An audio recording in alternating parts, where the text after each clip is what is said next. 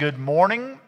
My name's Mark, and I'm the pastor here at Union Church. What a joy it is to be with you and to worship our great God with you this day.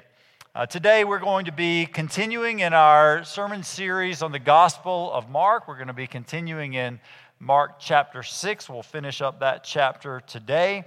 And um, last week, we looked at how, with only a charcuterie board of bread and fish, Jesus fed thousands. And today, we're going to find the story of Jesus walking on water. Jesus walking on water. So, grab a Bible, or you can look on the screens behind me, and we are going to read Mark chapter 6, verses 45 through 56. Listen now for God's word to us today. Mark writes Immediately, Jesus made his disciples get into the boat and go on ahead of him to Bethsaida while he dismissed the crowd. After leaving them, he went up on a mountainside to pray. Later that night, the boat was in the middle of the lake and he was alone on the land. He saw the disciples. They were straining at the oars because the wind was against them. Shortly before dawn, he went out to them, walking on the lake. He was about to pass by them, but when they saw him walking on the lake, they thought he was a ghost. They cried out because they, they all saw him and they were terrified immediately. He spoke to them and said, Take courage. It is I. Don't be afraid. And then he climbed into the boat with them, and the wind died down. They were completely amazed, for they had not understood about the loaves, and their hearts were hardened. When they had crossed over, they landed at Gennesaret and anchored there. As soon as they got out of the boat, people recognized Jesus. They ran throughout that whole region and carried the sick on mats to wherever they heard he was. And wherever he went, into villages or towns or the countryside, they placed the sick in the marketplaces. And they begged him to let them touch even the edge of his cloak, and all who touched it were healed. Amen. This is the word of the Lord. Thanks be to God. Lord, this morning we now invite you to speak to us, to pour into us. For indeed, the understanding of your word makes wise the simple, and we need understanding. We need your wisdom. We need your light today. Father God, I pray now that the words of my mouth and the meditations of all of our hearts, Lord, would be pleasing and acceptable in your sight, that they would bring you joy. And we pray it all in the name of Jesus, our rock and our Redeemer. Amen. Exhaustion, weariness, fatigue, it happens to all of us at some point or another. Am I right? Yeah, we've all experienced that at one time or another. Sometimes it happens to us on account of our own foolishness, right? Maybe we burn the candle at both ends or we stay up too late at night. Uh, sometimes exhaustion is, it happens to us on account of our faithfulness, on account of doing what God's called us to do. And, and here in this text, we, we see the disciples have been faithful. They have been going and they have been doing what the Lord has called them to go and to do. They were sent out on a mission trip, two by two, on their own to do the, the ministry of Jesus. Um, they, they've now witnessed Jesus teaching and preaching to this this great crowd in this desolate place and then feeding the 5,000 with five loaves and two fish. But now, they are tired. They are exhausted, and, and their exhaustion is, is a function of their faithfulness, of doing what God had called them to do. Now, maybe you can relate to that. For moms and dads of young children, maybe you can relate to that. Finding that balance between working and family life and caring for young ones, um, to, to those who work in demanding career fields. Maybe you can identify with that, trying to find the right patterns to sustain you. Uh, for some of you, you work in ministry or mission, and, and it's something where you're constantly pouring yourself out for others, and it can lead to fatigue and burnout. For students, you know, students are exhaustively going from deadline to deadline to deadline in pursuit of completing the academic year or earning that degree. And it can all be exhausting. And inevitably, you know, inevitably, we're all different. We all have different circumstances of our lives. We all have different responsibilities. And so, you know, how we experience these things may be very different, but, but our responsibilities very much can lead us to a place of fatigue and exhaustion that impacts our, our mind, our body, and our will. So, what do we do? What do we do? Well, this text this morning it reminds us in those moments of fatigue or exhaustion that more than anything, we need Jesus. Come on, amen? Amen, right? More than anything, we need Jesus in those moments. And here in the text, we see Jesus presented as God's agent of encouragement to those who are tired, to those who are struggling, to those who are exhausted. And really, all that we have to do is to receive from Him. He has what we need. So, how is Jesus to be of encouragement to us as we are struggling or as we are weary in this world? Well, a couple of thoughts on that this morning. The first is this that Jesus intends to encourage you by drawing near to you in the struggle. He wants to encourage you by drawing near to you as you struggle, or as you're tired, or as you're exhausted, or as you're burned out, right? Let's look to verse 48 from the text. This is um, Jesus has gone up on a mountain to pray. And then in verse 48, he, he saw from the mountaintop over the, the lake or the Sea of Galilee, he saw the disciples. They were straining at their oars because the wind was against them. So, uh, and then shortly before dawn, he went out to them, walking on the lake, and he was about to pass them by. I find this fascinating. You know, it just says Jesus just went walking on the lake like it's just the most normal thing in the world, right? Walks out there by them.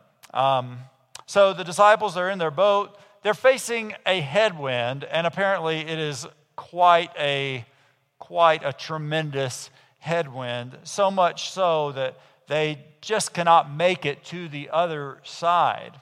And, you know, this is a group um, with some fishermen in it, people who have probably spent a, a great deal of time on this very body of water and in boats, perhaps like the one they are in. Yet, in this moment, they cannot find their way through.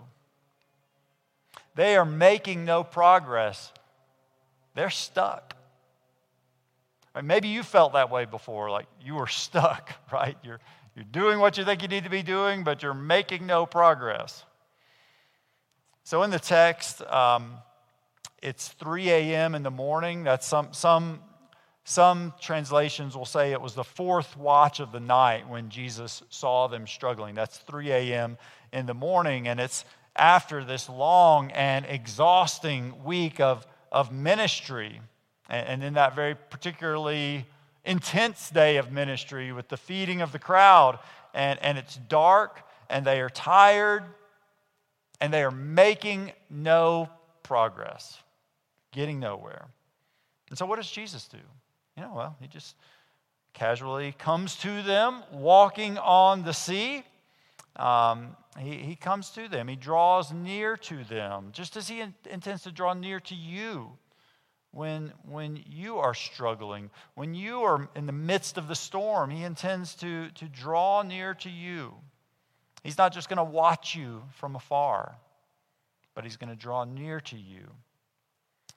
Now, now there's something, something else going on here. It says he came to them walking on the sea, but that he came near to them, but he intended to pass by them. Now, is Jesus just being cruel here? I don't think so. I don't think he's just coming near so he can like see the strain on their faces, right? Um, but something else is going on. Um, Mark, Mark's trying to show us throughout his gospel. Mark, he's trying to show us who Jesus is by his actions, by what he does. Here, he's walking on the water. That's telling us something. He's drawing near to them. That's telling us something else. Mark's gospel, of course, we've seen it's very action oriented. The action drives forward the story. We've seen, I think, two times in this text that word immediately, which comes up over and over again in Mark to drive forward the narrative. And, and as we zoom out a bit on this particular story, I think we get a little more perspective on what's going on. Um, verse 46, to go back to verse 46, it says, after, after Jesus put the disciples in the boat and then he left, dismissed the crowd, and he leaves, and then it says he goes up on a mountainside to pray. Now, on the one hand, that's just something he did. But on the other hand, this is very typical behavior of the prophets of God to find themselves up on a mountaintop, right? There are many stories in the Old Testament of God's prophets who, in moments of exhaustion or frustration, they, they find themselves on a mountain. A couple of examples. In Exodus chapter 33, Moses, he is particularly exhausted. He has brought God's people out of Egypt through the Red Sea into the wilderness. And you know what he realized? At that point, he realized that this was a very, a very hard-hearted and, and stiff-necked people. Right? I guess he didn't realize this before, but now he's stuck in the wilderness with a stiff-necked, hard-hearted people, and he is exhausted. And so he goes up on the mountain and he says to God, basically, I don't want to go forward unless you are with us. And then God basically says, I will be with you. And then God, in that moment, God tucks Moses in the cleft of the rock. And then his presence passes before or passes by Moses. And in bringing his presence near to Moses, that rejuvenated Moses in a way that he could then, he could then, uh, well, his faith literally shone, and then he came down off the mountain. And he was able to fulfill his ministry. Another example from the Old Testament, um, similar situation. 1 Kings 19, this is the prophet Elijah. Prophet Elijah has been contending. He has been contending for the Lord. He's had a big showdown with, uh, with all the priests of, of Baal, and he's won. He's had a big victory. And, and it seems like, you know, a high point for his ministry. But then, if you remember the story, there's this evil queen, Jezebel, right? And she doesn't like him. And she wants him dead. She wants him gone. And, and so this kind of has the effect of deflating Elijah. It kind of takes all of the wind out of his sails, right? You ever heard it said like, you know, like it takes about, you know, it takes about 10 you know, compliments or praises to make up for like one negative thing. So I guess that's what's going on with Elijah here. He's had all this good stuff happen, and now, like, this one kind of bad thing really deflates him. And essentially, he finds himself in maybe what we would call a spiritual depression. And he wanders up a mountain and sits down. God gives him rest, God gives him food. He sleeps. But Elijah wakes up and he's still exhausted. And so, what does God do? Well, the, the Bible tells us that in that moment, God came down and, and he passed by Elijah. His presence passes by Elijah. Now, it's not in an earthquake, it's not in a, a, a fire, but the Bible tells us that God's presence passed by Elijah as a still, small voice.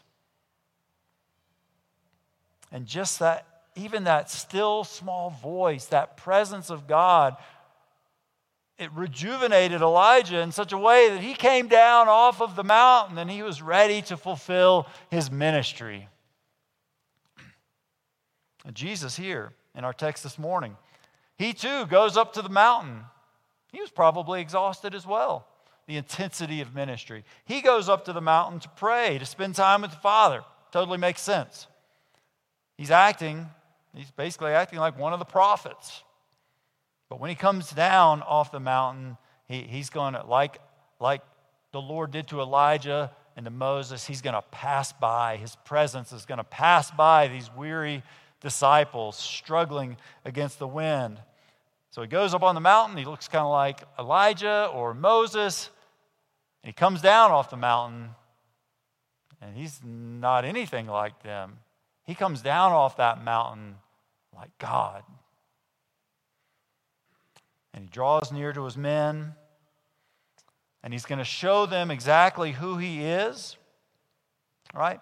And friends, Jesus doesn't want to just be your prophet. Jesus doesn't want to just be your motivational speaker. He may be those things, but ultimately, he wants to be your God.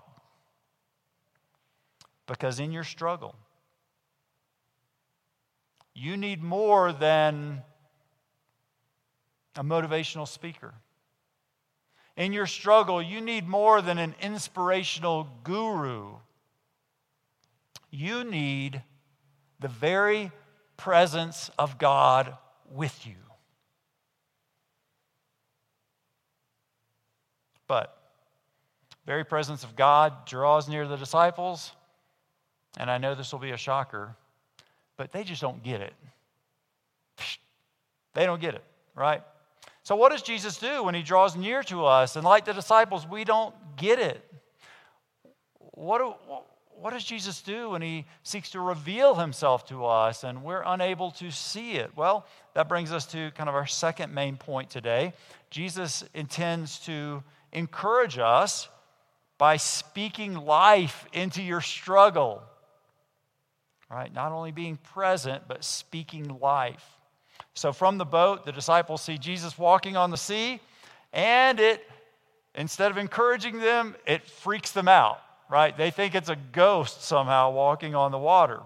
And, and so Jesus then responds, verse 50 says, Immediately he spoke to them, and he said, Take courage, it is I, do not be afraid. So he's encouraging them. Be encouraged. Take heart, right? When Jesus reveals himself, it's not to intimidate us, it's not to scare us, it's not to freak us out like it did the disciples here, but it's to encourage us. And when Jesus draws near to us, it's not to wag his finger at us, oh, you should have done something different, look how exhausted you are. No, no, it's, it's to encourage us and to empower us for ministry. And in this case, how does he do it? Well, he encourages them by speaking life into their struggle by saying, It is I. Now, again, this harkens back to Old Testament language, even all the way back to Moses encountering God at the burning bush. And he said, I am. Who are you? I am. This is Jesus saying the same thing. And in fact, it's two Greek words put together that both are words for I am, ego, and eimi. And he's basically saying, I am who I am.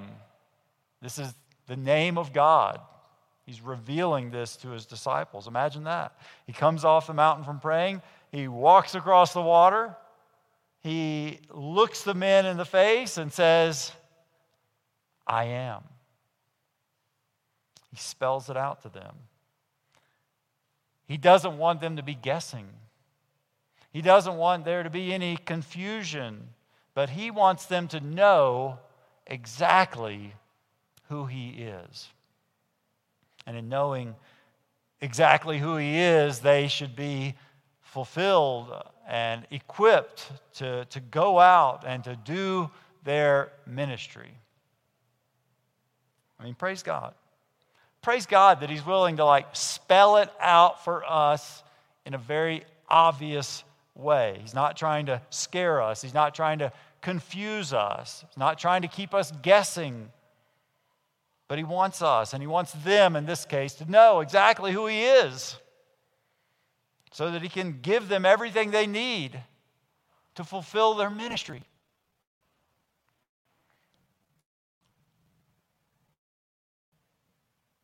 Jesus' words to us today, and Jesus' words to them then, they are words of life. And they are words of encouragement. He means for you to be centered on Him as you may struggle or as you may go through the storm or the headwinds. He wants to focus you on Him in the struggle. Oftentimes, what we tend to do is to focus on the struggle in the struggle, and we lose sight of our Lord. He wants us to focus on Him. When we struggle, more than ever, we need to tune in the voice of God, and the way that the voice of God is perfectly revealed to us today is in His Word. And so, as we struggle, we turn to the voice of God in His Word, and He will reveal Himself to us, and He will speak life to us, and He will encourage us. When we struggle, that must be our practice to tune in the Word of God, the voice of God, and to tune out all those voices of the world that we so quickly turn to, right?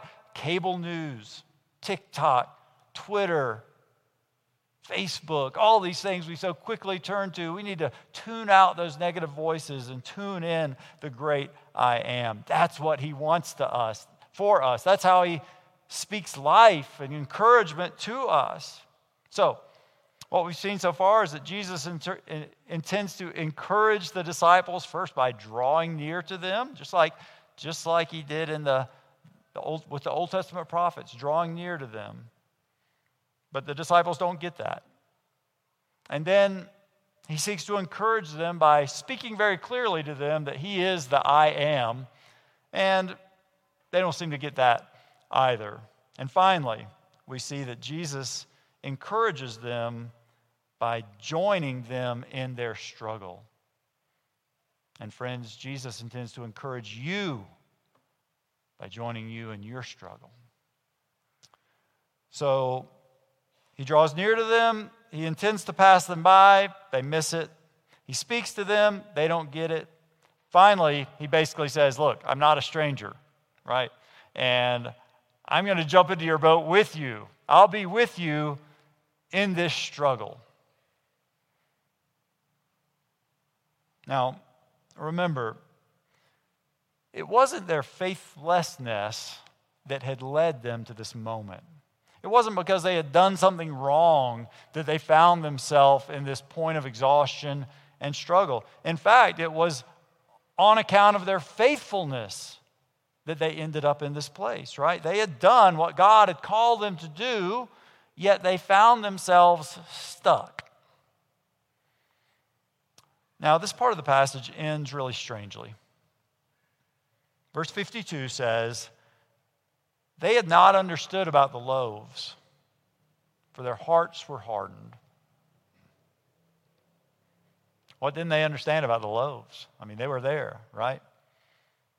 I think the loaves were, were meant in a way to reveal to them that Jesus really was God Um, in, in those five loaves and two fish, Jesus is showing them that He is God and that at the end of the day, He is in control of all of the resources.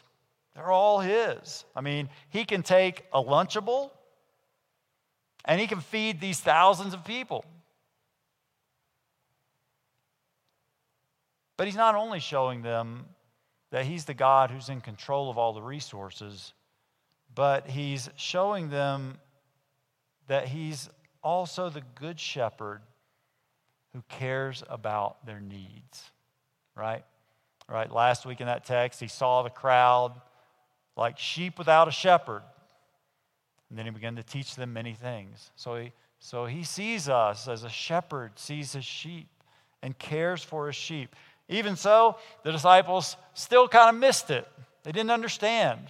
Now, you think, you would think that the disciples would have gotten it by now right? They witnessed, they participated in this miraculous feeding. And, you think up to this point, all the things that they have seen, I mean, they've seen, you know, the, the lame to walk, they've seen uh, Jesus calm the storm, calm the wind and the waves with, with but a word. We've seen Jesus miraculously feed these thousands of people with five loaves and two fish. We've seen um, Jesus raise Jairus' daughter, that little girl, from death to life, and many other things. I mean, you would think in seeing all of these things that that would have helped the disciples by this point to understand who Jesus really was and to understand these things. And, you know, so you got to wonder, like, what would it take? I mean, if these were not enough, what would it take? What miracle would they need for their hearts to soften? I mean, would they need, would they need Jesus to die? And the answer is yes. Now, maybe you think, you're here today and you say, Well, Pastor, I mean, if I had been there, if I had seen the five loaves and two fish to feed all of these people, if I had witnessed Jesus walk on water and these other things, I mean, I mean, I would have gotten it, right? But you know what? You might have. But the disciples were there and they saw all these things. They experienced all these things and they still didn't get it. So I don't know why we think we would have gotten it any better.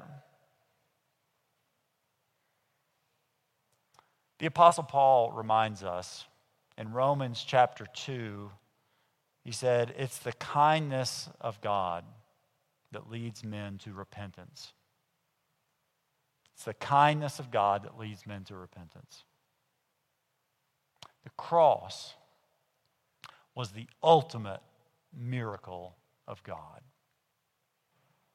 In the cross, God put on display for all to see his kindness. And the cross reminds us that we are so sinful, we are so sin sick that we deserve to die but that we are so loved that He would take our place. That's the miracle.